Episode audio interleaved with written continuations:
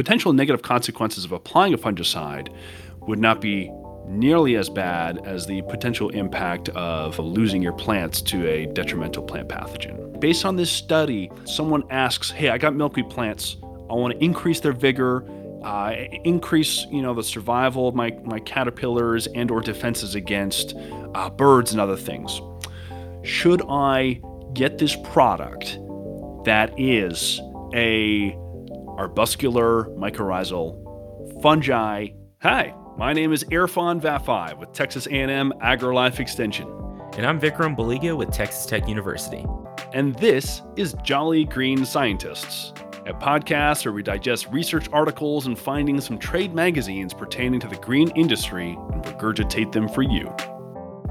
And this week, we are discussing a paper by Amanda R. Meier and Mark D. Hunter, published in 2018, entitled mycorrhizae alter toxin sequestration and performance of two specialist herbivores. It's a lot of words, a lot of big words. It's a lot, a lot of big words, but this is going to be a very exciting, uh, very exciting one this week because we're talking about how fungi below ground can potentially impact plant defenses against herbivores above ground, things that are going to eat those plants. And it's really interesting, uh, as we'll get into, but there's this interesting commensalism between the insects and the plants themselves, where some of these plant defense compounds actually accumulate in the bodies of the insects themselves, and they use that as uh, a deterrent for predators. And so, from a management standpoint, that I guess it presents some interesting challenges, right? Like if if um, arbuscular mycorrhizal fungi or uh, what AMF is that that, I think that's, a, yeah, that's what they abbreviate it as. This AMF, arbuscular mycorrhizal fungi. So mycorrhizal fungi are just like symbiotic fungi with plant roots, right? Yeah, they just grow on the roots. Uh, typically, they're going to help with nutrient and water uptake. It's more important in some species than others. Uh, the plants can most plants can survive without uh, a mycorrhizal association, but some plants, uh, notably some orchids, have to have that because of poorly adapted root systems, uh, climatic issues, um, you know, ecological issues. So uh, it, it, they they help the plant in a lot of ways in general, and we're just now really starting to understand all the ways in which these interactions work. Yeah, and so this this study is headed by Dr. Amanda uh, Mayer or Meyer. I apologize if I have uh, mispronounced your last name. Uh, she's a postdoctoral researcher currently at Washington State University in uh, Pullman, United States. Uh, and she's a community ecologist. Uh, and this is straight from her bio, interested in understanding the mechanisms underlying interactions among microbes, plants, and insects, and the consequences of those interactions uh, for those communities. This is like a, a, a hot topic uh, kind of these days where we're just starting to understand the role that microbes and microbiomes, right, this like community of uh, microorganisms that live in the ground, and how they can impact uh, ecosystems and how important they are in ecosystems. For sure, and just just looking at some of the basic findings and things that they looked at in this study. It's really fascinating. So these plants produce these toxins called cardenolides in the plant tissues, uh, and and what they were looking at in this study is. One, if the mycorrhizae uh, affect the amount of cardenolides produced in the tissues, if it affected plant growth in any way, and then also how that affected the insects that were preying upon them. So they looked particularly in this case at the oleander aphid and at the monarch butterfly caterpillar. We talk a lot about monarchs. They're, they're super popular insect, right? And host on milkweed, they lay their eggs on milkweed. And one of the, the things we talk about a lot is how they eat the milkweed to build up these toxins, these cardenolides, in their system and make them toxic to potential predators. Yeah, I'd done this um, this calculation for it was a presentation I, I did around Halloween, so it was like spooky insects.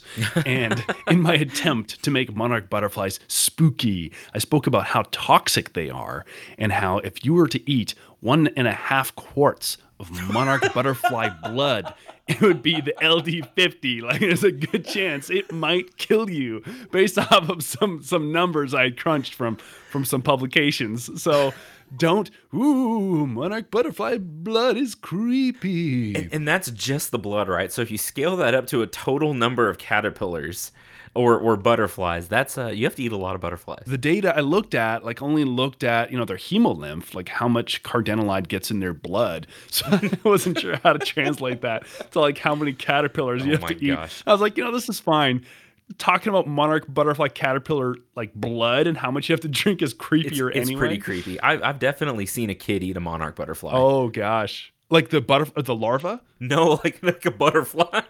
Oh my gosh, so my wife, that'd be bitter. uh, yeah, i'd be. I think yeah, cardenolides I think are kind of like bitter, aren't they? Yeah, and so uh, two of the things I've seen is that one predators will avoid them because of the you know it's a long-term evolutionary relationship but the, the two schools of thought are that it's toxic you know to the predator although like we were just talking about it would have to be in a fairly large concentration. Yeah. in general even with a bird or something else uh, to really cause a lot of damage. But the other thought is that they just taste bad right? Like they're they're gonna get eaten, they taste bitter, uh, and and they spit it out. But no, my my wife works at a science museum, and they've had a butterfly exhibit there before, where they had a mix of uh, tropicals and and um, yeah, tropical exotic butterflies and uh, domestic or not domestic, native butterflies. I was in there one day. I volunteered a couple times, and there was this little boy probably two or three just chasing this butterfly around and we you know we all, all the time don't chase the butterflies don't grab the butterflies Don't eat the butterflies. don't- we- yeah well i didn't think that needed to be said so this butterfly lands this little boy runs up and grab which i was impressed actually right like they're, they're Yeah, yeah. fairly fast Catching a butterfly is pretty good. and, and i think like me and other people and the mom all saw it happening and it was just too fast right Oh, no. Befo- yeah poor, poor butterfly but it was I, and i'm like you know i'm in a in a uniform or like an apron that says i'm a volunteer there and i'm trying not to laugh because it was so funny but anyway that is a huge So we call that. So we call that top-down suppression, right? That's so in exactly this right. article, right, they're like looking at uh, when- you're talking about like population dynamics and population growth. There's top-down and bottom-up effects. So top-down is like you know a kid just ate you, uh, and that's a predator, right? That's just eating you. And and then you got bottom-up, which is like uh, lack of uh, resources in the soil or accessibility of those nutrients. And they've shown that the, this these fungi AMF can help with both. They can make some of those nutrients more accessible in some cases, and in some cases they can also make the uh, say that you know a higher concentration of cardenolides in the herbivores, and thus protect the herbivores from predators or it might increase the cardenolides and or toxins towards the herbivores themselves depending on what they are. And so the, the interactions are highly complex. And i think you know like i'm, I'm already throw in a, a takeaway here is that these things are not linear. It's not a equals b it's always highly complicated. And as we'll see here you know even as you increase the concentration of these fungi and, and their availability in the soil there's not a linear relationship with how it affects the plants the herbivores and or the amount of toxin in those herbivores the amount that they actually sequester. What they're using as their model organism here is milkweed plants. And you know you already said two of the herbivores they're looking at are those aphids uh, because they feed by sucking on the plant phloem, sucking on the plant juices, uh, versus the monarch caterpillars, which chew on the plant. So, two very different feeding mechanisms. And so, they predict that there's going to be a different impact of this AMF, again, this fungi that's in the soil, on aphids and uh, the, the butterflies just because of how they feed differently. And so they do what's called a full factorial experiment, right? So they have a number of treatments. So they have four different species of milkweed plants because it's already been shown that different milkweed plants can have different amounts of cardenolides. And so they want to see, you know, if you if you naturally have different levels of cardenolides, how does that interact with this fungi in the soil? And then they also have uh, four different levels of fungi availability, and they manipulate that by basically cooking some of the uh, the fungi. And then lastly, they either have no herbivores or have either the aphids or have the monarch butterfly uh, larva on there. They basically allow those both of those herbivores to feed on there for about six days. And then from there, they are measuring, you know, how quickly did the aphid population grow? Uh, they're looking at how much of the leaf material was consumed by the caterpillars. They're looking at um, the amount of uh, white latex that's produced by the milkweed, which is another plant defense. Um, they look at the leaf tissue toughness. They also look at the amount of cardenolides either concentrated in the leaves or in the herbivores. So they then just they basically just measure a bunch of stuff, right? They're like trying to figure out what are these interactions. And you know, it's very interesting. So they what they use, right? They're like, where do they get this fungi from? They actually, again, there's some companies that provide them, right? And so the one that they use here is known as mycorrhizal applications. Pretty intuitive name. Yeah, it seems that way. Guess yeah. what they do. Pretty on the nose there. Right. And um, it's kind of interesting because the product that they use uh, claims that it has four different species of mycorrhizae, mycorrhizal uh, fungi uh, in equal proportions. And when they actually try and isolate those fungi, so these molecular tools, they only find one of the species in there. Personally, I think this is an important note. Absolutely. yeah, because like whenever we're like, this is something very cautious about, right? Like when we're dealing with um, companies or or products that let's say are not EPA registered. All right, so uh, usually when we're having to go through some type of EPA registration for uh, a plant product, there's a number of uh, say regulatory hoops to jump through. Whereas when they do not have an EPA number, it's a little bit easier to get by with things that uh, perhaps are not as accurate. So in this case, maybe the quality control wasn't as good. Uh, maybe they've never had four different species in there. Um, I mean, you know, so it's quite interesting from that standpoint that you're not getting what they say that they're giving you. And this this might be the root cause of us our, our first litigation case and us getting sued for the first time here on the show. we'll we'll find yeah. out. Let's let's hope let's hope not. But but it's interesting because that that does apply industry wide, I think. And Sure. Um, but you do see it a lot in all, a lot of these uh, uh, biofungicides, bioinsecticides, or organic, more organic type products. Right. And and for one thing, it's an interesting balance, right? Because if you're selling it to or, or if you're buying it as an industry professional, you're probably not going in gene sequencing or isolating out a uh, you know specific fungi Right. right? You're going to apply it and you're going to hope that it works or that it doesn't. And if it does, great. If it doesn't, you know, okay, that's that stuff happens. But Right. When we get to research, that becomes pretty important. Yeah. uh, making sure that we're we're validating our tools, and I think that that from a research standpoint, that's very meaningful for the industry, right? I think it's good that we're taking these products that are maybe um, either less regulated or not registered or whatever, and actually really diving in to does it do what it says it does? Right. You know, are getting down to the roots of that product and of that technology. Yeah. Getting on to kind of the results and and what they actually found, right? So, as expected, as as was already known, they find differences between the different milkweed plants. They find different levels of uh, the proportion of, of colonization by this fungi. They find differences in foliar cardenolide concentrations, um, in diversity of cardenolides. So it's actually a certain class of, of chemicals Yeah. or molecules. So they find a, a greater diversity, so on and so forth. So there's differences between the different milkweeds. Now, when it's colonized by the fungi, uh, there's only a significant, di- well, it's not even technically significantly different. It's very close, very strong trend, we could say, in foliar cardenolide concentration. Yes. So we basically don't find any huge differences, at least based on what they measured. And they measured a lot of things on these plants. They did not see any major differences when there was colonization by this fungi. However, what's really interesting is when we start looking at the herbivores that were feeding on it.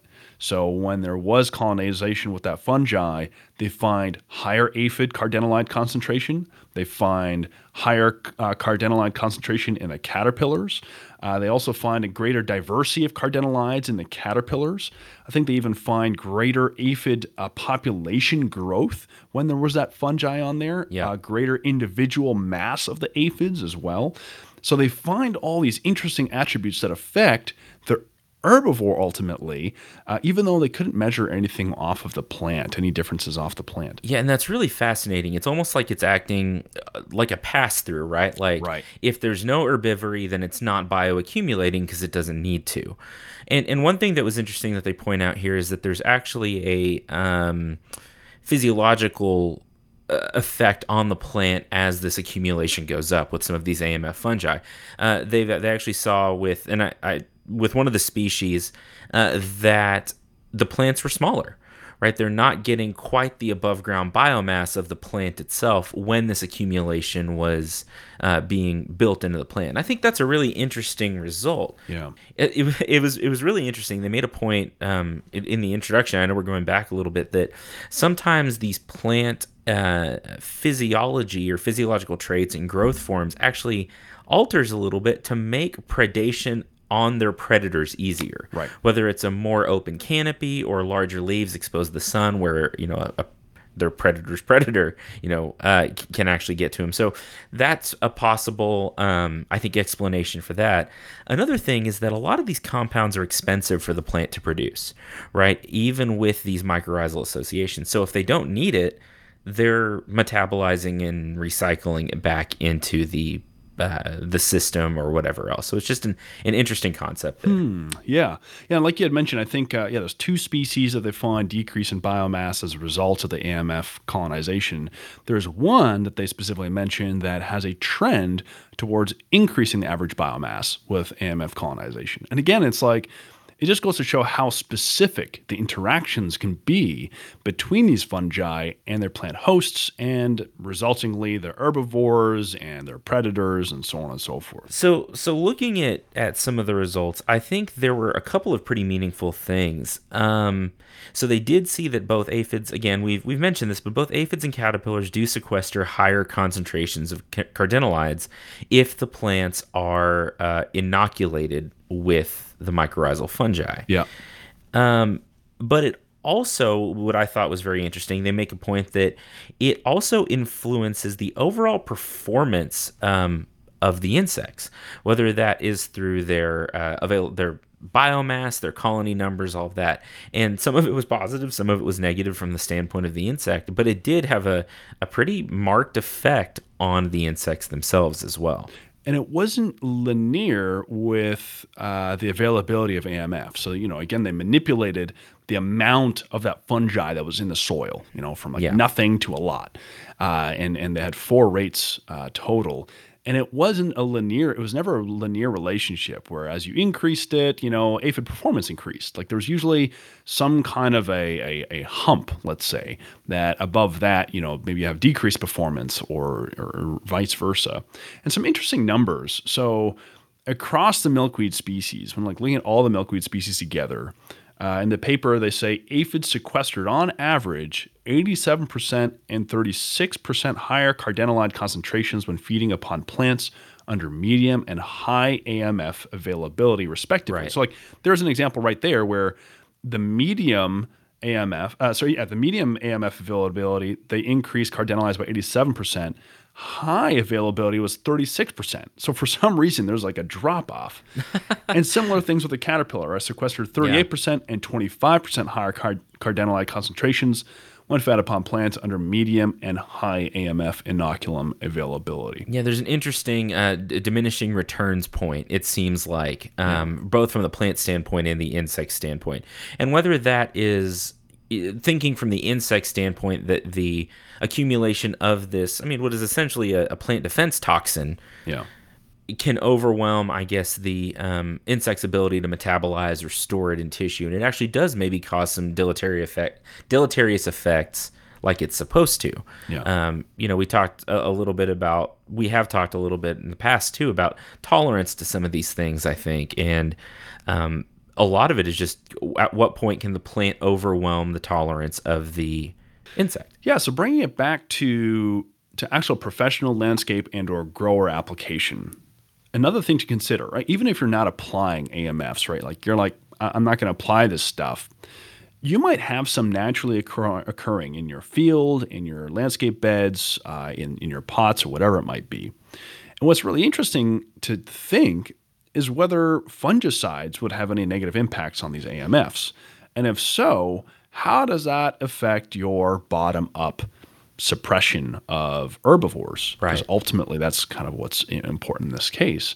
That's where you, you might see some really um, interesting things going on where you might make an application and you all of a sudden have a secondary outbreak of a particular pest. Or it might have, you know, the reverse role. It might help suppress that pest because again, these interactions are all quite complex in terms of how they might actually impact the herbivores. Absolutely. And there's some big differences there, probably on the production side and the uh, consumer or, or in situ usage side, right? So a lot of times these um, plants are being used to uh, restore ecosystems, to increase uh, forage and host material for these. Um, well, on one side for the butterflies as they they move their way through, and um, so in that situation, I would think in general the the risk of um, you know AMF depletion through fungicide application would be fairly low, because in general, you know they're they're in pasture lands, they're in wetlands in some case, um, uh, depending on the species of milkweed. But I think that really comes into play in like in a greenhouse production industry Right. or or something like that, uh, because there are you know a lot of this these plants are seeded out in, it directly into the landscape uh, because they're wildflowers, whatever. But but people are as people get more and more interested in purchasing milkweed for the landscape, which is great. I think that's a thing we should be doing. Sure. Um, yeah, because we, we spoke earlier about how, uh, I guess in the pre recording time, we were talking about how they actually got a, a thrips infestation on their plants Yeah. because it was grown in a greenhouse. Right. So, and, and there was a line of that was funny because they, funny to me as, as a greenhouse guy, that they were like, well, we stopped uh, insecticide applications three weeks before starting this, which makes sense, right? Yeah. They don't want to have. And then they said uh, uh, thrips were removed and killed by hand. I don't know if anyone out there has seen a thrips, but it's like if you took a grain of rice and like cut it up into a hundred pieces, that that's like a thrips. They're Yeah, yeah, yeah. So that I was thinking of the poor grad student that had to do this, but um, Right? Like, yeah, that's what I was thinking was was who had to go through there and and look for these small things and try and crush them by hand. And they had some flowering, so I guess like they'd have to beat them out of the flowers and crush them. Like, yeah, no, not much fun. yeah, yeah. not much fun. Yeah, grad school is not for the for the meek at heart. Um, but but I guess the point I was making is that you're going to get uh, different pest problems in general, pest and disease problems. So yeah, in the greenhouse environment, if you were trying to use an AMF for um, just overall plant protection, plant health, whatever, that could be a real concern as you started to get different kinds of greenhouse grown, you know, different fungal infections in there. Uh, let's say I am growing milkweed, uh, whether it be a grower or I might be like a master gardener group for monarch butterflies, for Right. specifically for uh, creating a butterfly garden. Should I not use fungicides? Fungicide specifically i th- so i i would say that fungicide use is still if necessary is still probably beneficial.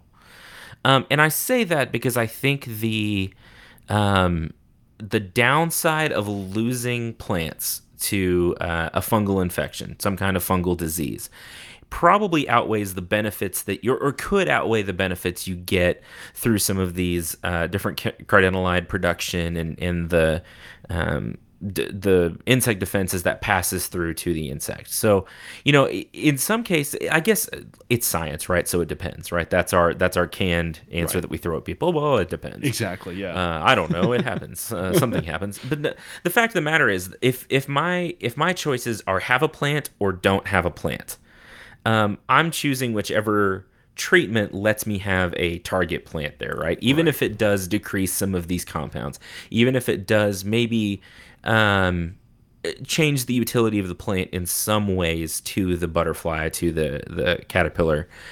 Um, I still think that in the case of um, a situation where fungal infection from a you know non-desirable type of fungus is likely, I would probably pre-treat or treat preventatively um, with a fungicide. Um, that being said, if, it depends on your conditions. If you're in a place where it's uh, warmer, drier, uh, there's not really a history of, of fungal disease, then yeah, I, w- I would just not. I wouldn't worry about it. Yeah, I mean it's kind of interesting. So they don't, it, you know, even the relationship between ANF uh, AMF availability and the caterpillar survival is not linear, and it was different for each of the milkweed species. Right. So in some of them, having AMF you know increased survival, whereas in other ones having AMF may have decreased survival. Right. And none of it was really significantly statistically significantly different. So it was just kind of trends. So yeah, I, I think I'd agree with you that you know you have to ultimately make a choice. If you had to ultimately make a choice, I'd say at least based on this study, it would support that applying a fund the, the potential negative consequences of applying a fungicide would not be nearly as bad as the potential impact of you know losing your plants to a detrimental plant pathogen like you mentioned. Uh, well absolutely and that and that's a, a very common concern in the industry. In in in I think all plant industries you know when do you treat when do you what what's your you know action threshold if, if we want to use an IPM term uh, right for um, for treatment? And we you know my family has a, a, small peach orchard and that's something we look at a lot. We we minimize our sprays but we do get some um, fungal issues. We do get some insect issues and it's like how much loss can you tolerate? What at what point do you spray? And I think that that crosses the this whole green industry quite a bit. Like action thresholds are a big thing that we should talk more about. Yeah, absolutely. Now, here's another hard hitting question that might, again, lead us into another lawsuit. Someone asks, someone oh, asks, we're, we're so going to get fired before we're done with this. so, based on this study, right? Based on this study, um, someone asks, "Hey, I got milkweed plants. I want to increase their vigor, uh, increase, you know, the survival of my my caterpillars and or defenses against uh, birds and other things. Should I get this product that is a arbuscular mycorrhizal fungi? You know, it has four different fungi in there that is supposed to help uh, increase uh, the, the survival of my plant and my caterpillars. Well, it has one mycorrhizal fungi in it, apparently. but uh, again, man, that's such a hard question to answer. I would say from the data, uh, maybe, maybe not, because we didn't see a lot of accumulation in the the leaf tissue. We didn't see a lot of um, there were, you know, some some differences in in um, biomass, but they were uh, across across the board. Looking at the the data from the plants themselves, fairly fairly minor, right? Um, yeah. Only in a couple of cases and in some cases, there's actually a decrease in plant size. And as you mentioned, there was an interesting inflection point there, very nonlinear in terms of uh, actually benefits to the caterpillars.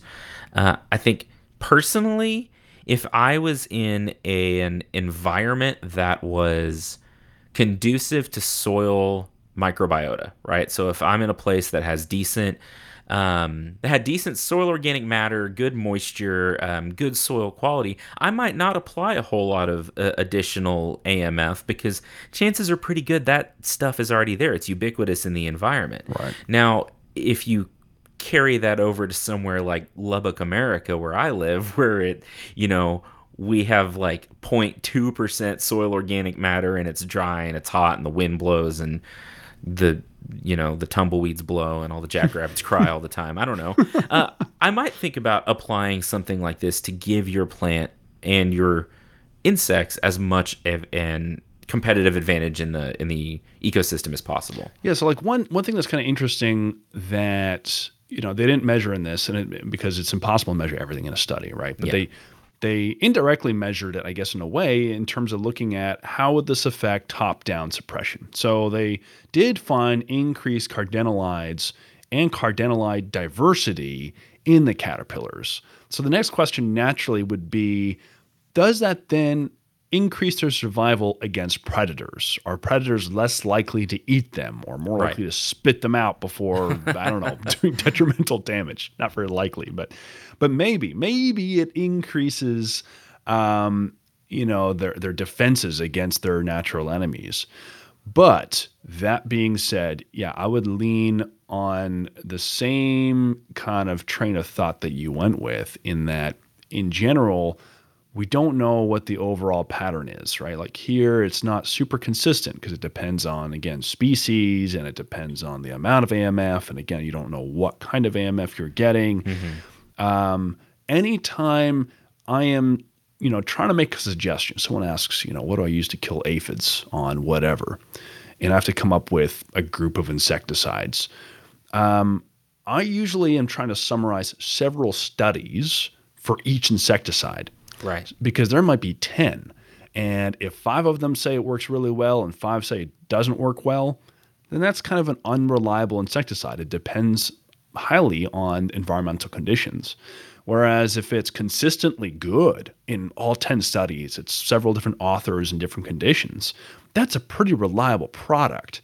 And that's where, again, you know, we come to this product that it, it claims that it is one thing that so far, at least based on this study, it's not that thing Right. Does not seem to be. or it's at, or it's just one fourth of that thing. Right. And uh, and the actual impact on the plants is pretty variable.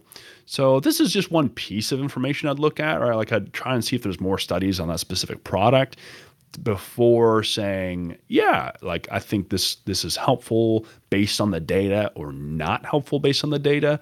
So it's kind of hard to make uh, uh, definitive conclusions here. And I think that uh, we may have mentioned this on a previous episode, but I think that's something that's a point that can be made more than once too. That one study does not equal consensus. Right. Right. Scientific consensus. And I think that's so important to understand in the field, but even just at a larger scale in society. Yeah. Right. Like you see one paper, it says a thing, and that's good. Those are all pieces to the puzzle. And that's why we keep writing papers to add more pieces to that puzzle. Yeah. Uh, but but like you say, um, one paper does not equal consensus, and so with more testing, I think that it's possible that you know some of this stuff may be really beneficial. Uh, Right. It's just it's hard to know. Yeah, I think I'm gonna I'm gonna keep an eye on this some of this stuff because it's kind of interesting, and It so is. maybe we'll we'll come back to it in a future episode when there's more. Well, that's all we got for this week. Thank you so much for listening in, and uh, we'll see you next time. We want to invite you to listen if you like hearing about the plant stuff. I want to invite you to listen to Planthropology, which is hosted by Vikram. And if you're more into the bug side, go listen to Talking Bugs. And also, um, if you're a, a Facebook type human, there are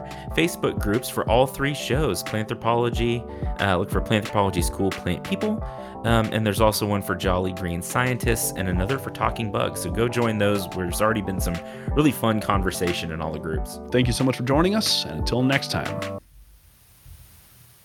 Well, well, hey, okay. I don't was know like, what Was I happens supposed to say anything? I, I don't know. I, I think that was it. I after- don't know what the until- sign what my sign off was going to be. Until next time. Listeners be like, "What's going to happen? What?" Well, bye.